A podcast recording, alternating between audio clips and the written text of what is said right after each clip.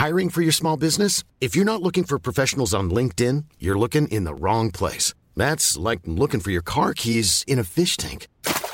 LinkedIn helps you hire professionals you can't find anywhere else, even those who aren't actively searching for a new job but might be open to the perfect role. In a given month, over 70% of LinkedIn users don't even visit other leading job sites. So start looking in the right place. With LinkedIn, you can hire professionals like a professional. Post your free job on linkedin.com slash people today.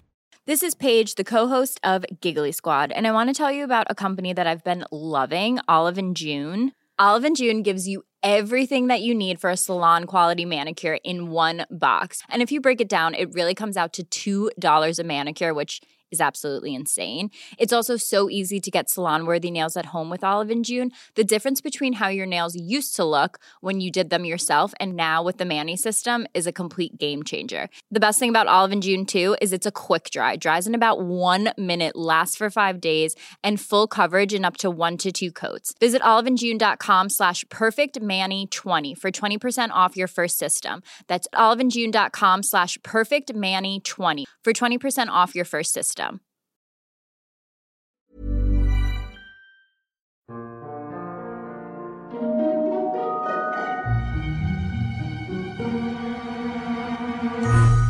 Hello, everyone, and welcome to the History of Byzantium, episode 239 The New Aristocracy. Two episodes ago, we talked about Manuel's personality and the relationship he shared with various family members, like his cousin Andronicus or his father's old friend John Axouch. In fact, I described a dinner scene where those two nearly came to blows.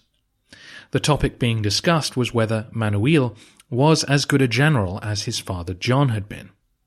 I don't know which pot stirring relative brought this up, but things turned nasty when John Axouch argued, a little too convincingly, that Manuel was not yet fit to lace his father's boots. Andronicus, at this point Manuel's bestie, told the much older Axouch to watch his step, and swords were drawn. The scene was particularly tense because Manuel's older brother Isaac was at the table, and the subtext was that Axouch thought Isaac should have inherited his father's crown. The reason I'm reiterating that family squabble is to draw your attention to the scene itself. This dinner was happening on campaign in the Balkans, presumably in a fancy imperial tent where the leading men of the dynasty ate together often. This gathering of the great and the good is a Komnenian innovation. Do you remember me describing similar scenes with Basil II and his relatives? No, you don't. Pre Manzikert, emperors often saw their male family members as threats and kept them away from military campaigns. But as soon as you start reading about Alexius Komnenos' campaigns, all his relatives are by his side his brothers and nephews and brothers in law. Nicephorus Melissenos is there, and George Palaiologos, all sticking their oar in and having a say on how they should tackle Robert Guiscard. It was quite jarring for me, having dealt with centuries of campaigns where no subordinates really get name checked. At first, I thought it was just Anna Komnene's style of writing, but now here we are, with Kinnamos and Choniates, quite different historians, and they report the same thing. The Komnenoi made the conscious decision to take all their leading men on campaign and to make decisions, if not collectively, at least in one another's presence. This was a response to the endemic civil war, which had allowed the Turks to take control of the whole of Anatolia. Alexius and his family decided that the only way to stop the rot was to marry their way out of it, to unite their family to all the other leading families that they could, giving these outsiders a stake in the existing regime. This decision went hand in hand with a major reform to the honours system that had been so vital to Byzantium's survival. Under the old system, the emperor would hand out dozens and dozens of court titles with salaries attached. Some represented real jobs, some merely honorary positions, all carefully chosen to keep important men loyal to the crown. Now, new court titles were created and distributed to the extended imperial family. We talked about this way back in episode 198. The Komnenoi started using the Greek words for Augustus and Imperator, Sebastos and Autokrator, and combined and augmented them in various ways. So there was now a Sebastokrator and a Protostrator and a Panhypersebastos. These new court titles were the highest ranks in the administration and commanded both respect and financial resources. By Manuel's day, they had developed into a formal system which was organized by how closely related to the emperor you were. So Sebastokratores were the brothers and uncles of the Vasilevs, then on down to brothers in law, nephews, and cousins, before reaching the Sebastoi, more distant relatives, or even honorary members of the imperial family. The leading men of this clan would now dominate the ranks of provincial governors and military commanders. Some would also serve in the palace itself. Of course, there were still regular bureaucratic positions available to non family members, and a truly outstanding soldier could still rise up, but in general, court titles and positions of authority were now reserved for the family of the emperor. Alexius had seven children who lived to adulthood. John, as you know, had eight. George Paleologus had four. Anna Komnene had four children, and so on. As you can imagine, this left Manuel with a huge number of relatives, all demanding their place amongst the highest ranks. Not only did he have to find money and jobs for all these people, but he also got involved in arranging their marriages. He may not have attended to that personally, but the imperial family now maintained a policy of restricting access to their ranks. If they allowed everyone to marry anybody they fancied, it would bring all sorts of outsiders into the inner circle, and inevitably leave some important individuals with no partner. So instead, marriages were carefully planned to avoid too much incest while keeping power within this growing aristocracy. Of Manuel's nephews and nieces, two married within the extended Komnenian clan, while seven yes, seven others married people from the Dukas side of the equation. Other imperial marriages we hear of involve other notable families Angelos, Bryennios, Kontostephanos, and Taronites, all descending from men who'd served in the armies of Alexius or John.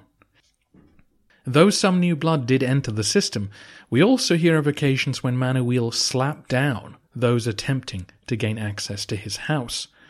An imperial secretary tried to wed a woman of the Bryennios clan without the emperor's approval and felt his wrath, while another had his nose slit after he was found trying to seduce above his station. This might seem an extreme reaction to the love affairs that inevitably went on, but historian Paul Magdalino believes Manuel was sensitive to factions forming against him. If he allowed ambitious officials access to his family, then reservoirs of opposition might develop. Manuel was no longer the detached figure that, say, Basil II had been. Basil could run his empire through eunuch ministers who would usher family members out of the way. Manuel, by contrast, was the head of an ever growing aristocratic coalition who dominated the organs of the Byzantine state. This demanded a vigilant watch over the coalition itself, as well as those gaining entrance to it. From inside, the threats are obvious. A man like Andronicus was an emperor in waiting. Not only did he look and sound the part, but he had the same relatives and same interests as Manuel himself.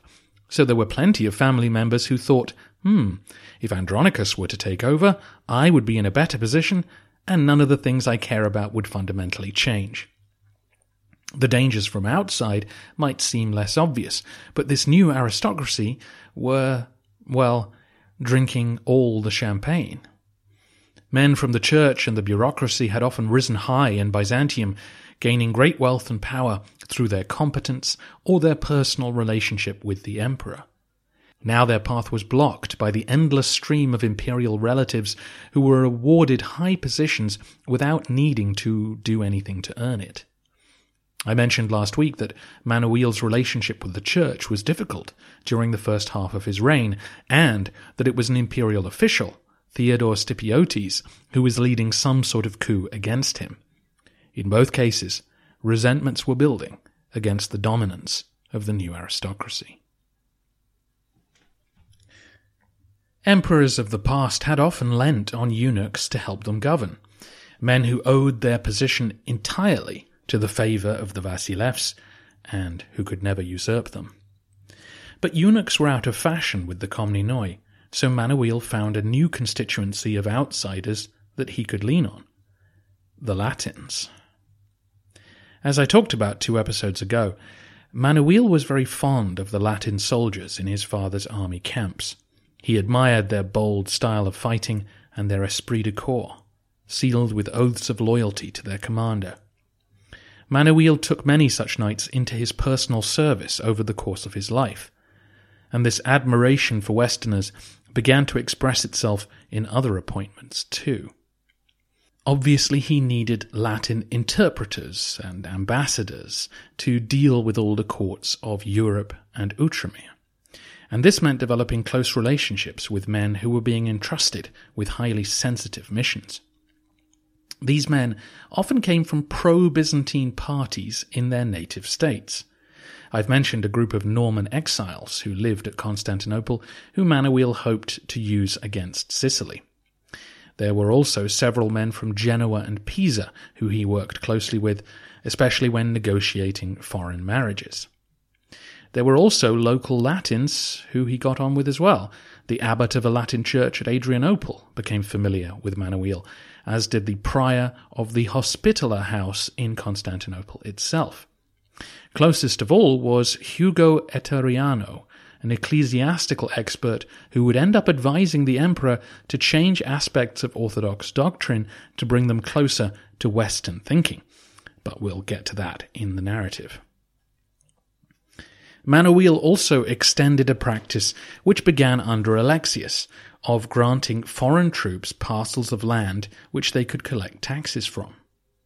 This practice, known to us as pronoia, was a way of simplifying the tax process in order to guarantee a stable income for a group of soldiers. It had similarities to the feudalism of Western Europe, since these troops would now be able to march around their new lands collecting taxes directly from their peasant farmers. But the key difference was that this was a grant with a time limit, and the taxes being collected were still calculated by the state and not based on the whims of a feudal lord. This practice was in many ways more efficient than collecting taxation centrally and redistributing it, but of course the potential for corruption was there, and Choniates, for one, did not like it at all, seeing something inherently wrong in turning native farmers into the serfs of barbarian soldiers. Given the large numbers of Italian merchants in Constantinople, the endless trickle of pilgrims, and the growing number of foreign troops, it's easy to see a sort of Latin lobby developing at Manuel's court. Nothing official, of course, but just a growing sense that Latin needs were a major imperial concern. This, too, was causing resentment in some quarters.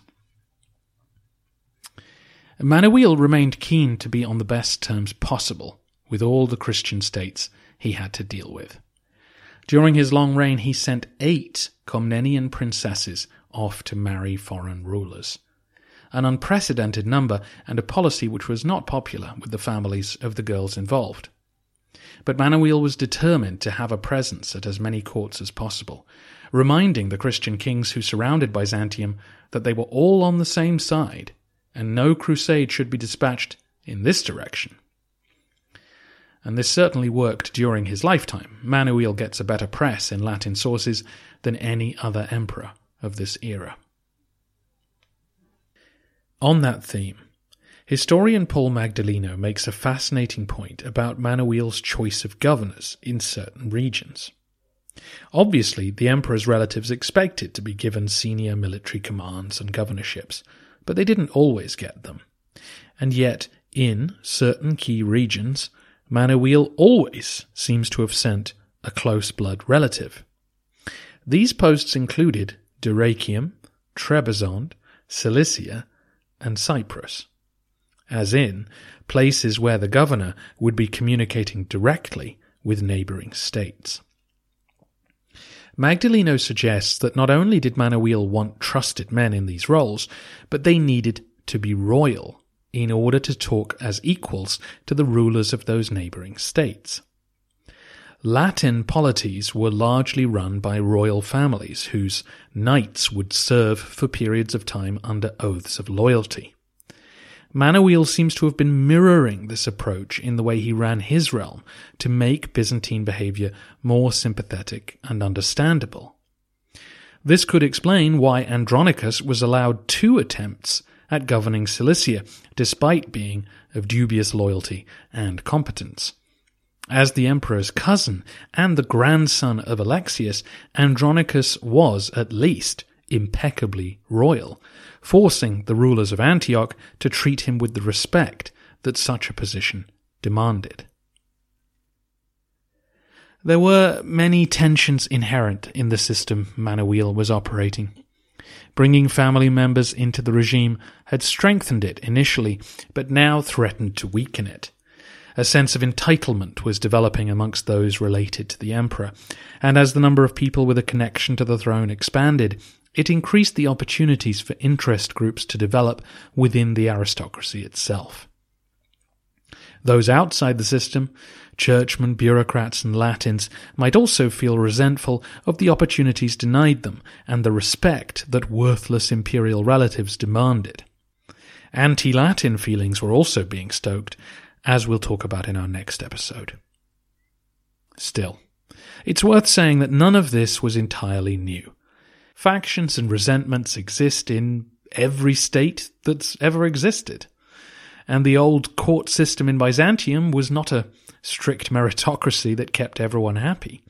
As you know, powerful ministers were always the source of jealousy, and magnates and princes were often involved in coups and conspiracies. This new Komnenian regime has attracted a lot of scholarly attention for two reasons. One, because we know more about it than the old system thanks to the attention paid by historians to all the emperor's relatives. And two, because we're heading for the sack of Constantinople in 1204 AD. It's hard not to work backwards from that terrible event and look for weaknesses in the system, which is exactly what our historian Choniates did at the time. But Byzantium had nearly fallen apart before, under the old system, several times, so there's no real need to damn the Komnenian way of doing things. It was a regime that needed careful management, as most regimes do. Hopefully, by outlining the way the system functioned and the potential problems it created, you'll have a better understanding of the narrative going forward. Next time will be the last of these end of the century style episodes, where we'll take a look around Manuel's Constantinople. We'll glance at the palace and his building projects, but our main focus will be the Italian trading communities along the Golden Horn. We'll examine their prosperity and how their wealth began causing problems for the people and the government of the city.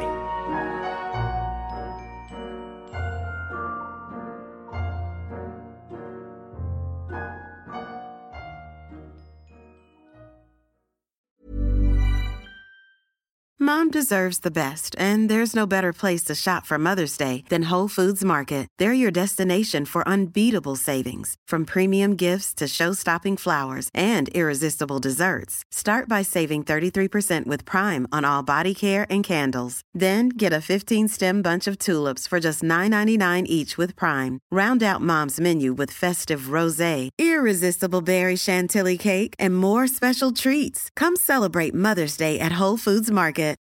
When you need mealtime inspiration, it's worth shopping Kroger, where you'll find over 30,000 mouth-watering choices that excite your inner foodie. And no matter what tasty choice you make, you'll enjoy our everyday low prices, plus extra ways to save, like digital coupons worth over $600 each week. You can also save up to $1 off per gallon at the pump with fuel points. More savings and more inspiring flavors make shopping Kroger worth it every time. Kroger, fresh for everyone. Fuel restrictions apply.